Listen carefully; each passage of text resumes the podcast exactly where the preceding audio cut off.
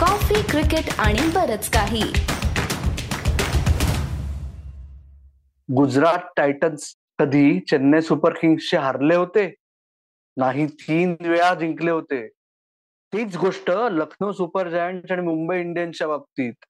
पण गेल्या चोवीस तासात चेन्नई सुपर किंग्ज आणि मुंबई इंडियन्स यांनी जेव्हा हवं तेव्हा बरोबर स्वतःचा दादापणा दादागिरी सिद्ध केली आहे आणि एक टीम आय पी एलमध्ये शाबूत राहिली आहे आणि एक टीम दहाव्यांदा आय पी एलच्या फायनलमध्ये गेलीये आणि याच प्ले ऑफच्या पहिल्या दोन सामन्यांचा आढावा घेऊन दोन अमोल तुमच्यासमोर येत आहेत सीसीबीकेच्या या विशेष भागात. नमस्कार. मला असं लक्षात आलंय की आपला आदित्य जो मित्र आहे ना त्यांनी आपल्याला आधीच सांगितलं होतं या मॅचच्या आधी. आठवतंय की नाही नाही मला आज खूप काम आहे. उशिरापर्यंत मी काही एपिसोडला येणार नाहीये. मला असं वाटतंय की तो खरं तर पार्टी करायला गेलाय. मुंबई जिंकले त्यांनी कसं सांगितलं होतं की मुंबई जिंकून प्ले ऑफमध्ये येणार. तसंच त्याला हेही बहुतेक टीप लागली होती की मुंबई जिंकणार आहे. तो गेलाय पार्टी करायला. तुला काय वाटतंय? आदित्य जोशी पार्टी करताना दूध पितो एवढंच फक्त मला माहितीये त्यामुळे तो काही पार्टी करत असू नाही तर अजून काही करत असू काही फरक पडत नाही. पण तुला आजच्या मॅच बद्दल काय वाटतंय? या दोन्ही matches in so many ways म्हणजे चेन्नईची मॅच चेन्नई जिंकणं अपेक्षित होतं. ज्या पद्धतीने जिंकले ते मोरॉरलेस मला तरी अपेक्षित होतं.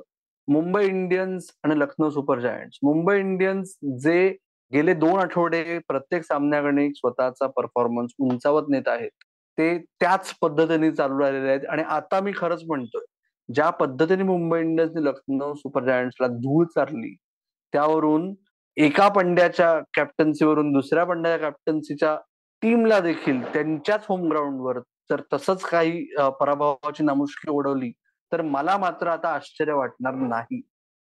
या मॅचच्या आधी जी चर्चा होती की लखनौकडचे जे तीन स्पिनर्स आहेत कृणाल पांडे आहे रवी बिष्णोई आहे किंवा अमित मिश्रा पण असेल हे कुठे ना कुठेतरी ह्या मॅच मध्ये चेन्नईच्या स्लो पिचवरती ते उपयोगी येतील असं वाटत होतं. पण ज्या प्रकारे परत एकदा कॅमेरून ग्रीन आणखीन सूर्यकुमारने प्लॅटफॉर्म सेट केला त्यानंतरमध्ये थोडीशी गडबड झाली पण परत कालच्या मॅच मध्ये एकशे सत्तर हा पार स्कोर वाटत होता. या मॅच मध्ये त्यांनी एकशे ऐंशी ला नेऊन आणखीन एक नॉच थोडीशी एक वर त्यांनी जी नेली म्हणजे चार वेळचे चॅम्पियन्स आणि पाच वेळचे चॅम्पियन्स यांनी जी काही बार सेट करायला पाहिजे तो त्यांनी सेट केला.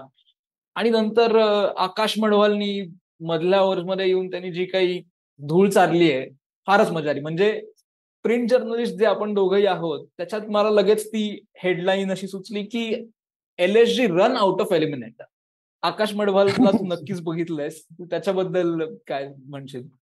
येस रनआउटचं आपण म्हणलं की दीपक हुड्डाला असं लक्षात आलं असेल की मी काय केलं मी काय केलं मी काय केलं आणि मग माझंही तेच झालं. पण तू म्हणलास तसं आकाश मधवाल मी फार त्याला बघितलेलं नाही डोमेस्टिक क्रिकेटमध्ये कारण काय तो उत्तराखंडसाठी खेळतो. जी नवीन टीम आहे. पण मी त्याला एकदा बघितलं फक्त दोन हजार बावीस तेवीसच्या रणजी ट्रॉफीच्या क्वार्टर फायनलमध्ये जी मॅच सुवेद पारकरच्या डेब्यू मधल्या दोनशे बावन्न रनसाठी लक्षात राहते. त्या मॅच मध्ये मी फक्त त्याला बघितलं होतं विशेष काही वाटलं नव्हतं. पण दोन हजार बावीसमध्ये तो मुंबई इंडियन्स बरोबर नेट बॉलर होता सपोर्ट बॉलर की जो टुर्नामेंटच्या सेकंड हाफमध्ये रिप्लेसमेंट प्लेअर म्हणून ड्राफ्ट झाला होता स्पॉटमध्ये मॅच मिळाली नव्हती. या वर्षी सुद्धा मॅच मिळायला वेळ लागला. या वर्षी अखेर मुंबई त्याला बीड केलं. बेस प्राइसला घेतलं. आणि त्यांनी जे करून दाखवलं ना आणि मला एक सर्वात काय मजा वाटते इंजिनियर आहे उत्तराखंड जिकडे क्रिकेट कल्चर नाही वगैरे हे सगळं ममता सोडून द्या. मुलाचा स्वतःबद्दल स्वतःच्या बोलिंगबद्दल जो कॉन्फिडन्स आहे ना त्यांनी गुजरात टायटन्स विरुद्ध जेव्हा वानखेडे स्टेडियमवर तीन विकेट्स घेतल्या होत्या तेव्हा मिड इनिंग कॉन्व्हर्सेशनमध्ये रवी शास्त्रींनी त्याला विचारलं होतं की क्या आहे आपका सबसे बेस्ट परफॉर्मन्स आहे तर तो लगेच म्हणला होता सर बेस्ट तो अभी आना बाकी है लेकिन अभी तक का ये अच्छा है अच्छा लग रहा है. त्याच्यानंतर चार विकेट झाल्या सनरायझर्सच्या विरुद्ध. आता एलिमिनेटरमध्ये पाच वर पाच. नक्की काय आहे हे तुम्ही कमेंट्स बॉक्समध्ये आम्हाला सांगा आम्हाला माहिती आहे. की तुम्हाला नक्की आठवेल काय आहे. त्या मॅच बद्दलच्या तुमच्या आठवणी आम्हाला सांगा. पण अमोल गोखले ही मॅचची आठवण ठीक आहे. दुसरा जो मुद्दा आहे महत्त्वाचा की महेंद्रसिंग धोनीला नक्की होतं काय? इंटरनेटवरती एवढीच चर्चा चालू आहे की हा हुशार कॅप्टन्सी म्हणायची म्हणजे पहिल्या क्वालिफायरमध्ये डीची जी कॅप्टन्सी होती त्याचं कौतुक अगदीच व्हायला पाहिजे. म्हणजे ज्या प्रकारे त्यांनी सहाच्या विकेटसाठी फिल्डिंग लावली किंवा रशीद खानची विकेट जी मिळाली जी अख्खी ऑफ साईडला चारही फिल्डर्स बाहेर होते किंवा लेग साईडला चार फिल्डर्स जे बाहेर अलाउड असतात ते चारही बाहेर ठेवणं. ही जी कॅप्टन्सी होती त्याबद्दल त्याचं कौतुक नक्कीच आहे. पण परत तो जो काही सगळा इन्सिडन्स घडला महेश पती राणाच्या बॉलिंगच्या विषयी बहुतेक तुला त्याविषयी जास्ती माहिती आहे माझ्यापेक्षा. तर तू जरा सांगावंस असं मला वाटतंय प्रेक्षकांना. ओके पहिली गोष्ट आयपीएलमध्ये म्हणजे कुणी कुठल्या टीमचे सपोर्टर कुठल्या टीमचे हेटर हे जाऊ दे. पण आयपीएलमध्ये चेन्नई सुपर किंग्ज आणि महेंद्रसिंग धोनी म्हणलं की त्यांना स्पेशल ट्रीटमेंट मिळते. हे आपल्याला याच्या आधी सिद्ध झालंय. मागे फार वळून पाहिजे गरज नाहीये. बाकी कुठलाही कॅप्टन जर मॅच चालू असताना मध्ये आला असताना बाहेरून आत तर त्याचं काय झालं असतं आपल्याला माहितीये आणि धोनीला पन्नास टक्के फाईन झाला होता. या मॅच मधलं विशेष काही नव्हतं. कारण त्या एक गंमत अशी झाली ना की एकीकडे त्यांना स्लो डाऊन करायचा होता गेम ते खात्री होती. दुसरीकडे ही जी थिअरी आहे की तो म्हणला ओके काय होईल? आमचा ओव्हर रेट स्लो होईल शेवटची ओव्हर एक फिल्डर बाहेर कमी ठेवून टाकावे लागेल आम्ही टाकू. प्रतिरणाची ओव्हर महत्वाची मी नुसता उभा राहतो.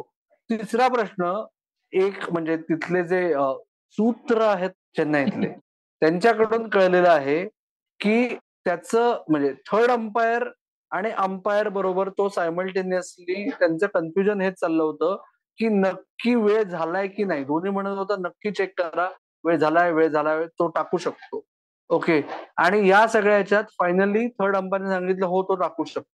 तर याला तुम्ही स्मार्ट कॅप्टन्सी म्हणणार स्मार्ट टॅक्टिक्स म्हणणार का चिडीचा डाव म्हणणार हेही तुम्ही आम्हाला सांगा. एवढंच मला आत्ता माहितीये पण आता दोन अमोल तुम्हाला सांगू शकतील की तुम्हाला तेही सांगायचंय की आता नक्की पुढच्या एकाच सामन्याचा विचार करू. फायनलला नक्की कोण पोचणार आणि तुला कोण पोचायला हवंय? मला असं वाटतं की मुंबई जर जिंकले ना तर परत मजा येईल. म्हणजे रोहित शर्माच्या एकंदरीत आयपीएल वरती जी काही सगळी प्रश्नचिन्ह उठवली जात आहेत की बॅटिंग काही होत नाहीये फॉर्ममध्ये नाहीये ती सगळी मळहब दूर होईल त्याच्यावरून. पण परत जर का हार्दिक पांड्या फायनलमध्ये आला तर नेहराजी त्यांचा स्टॉक जो आहे तो खूप वरती जाईल.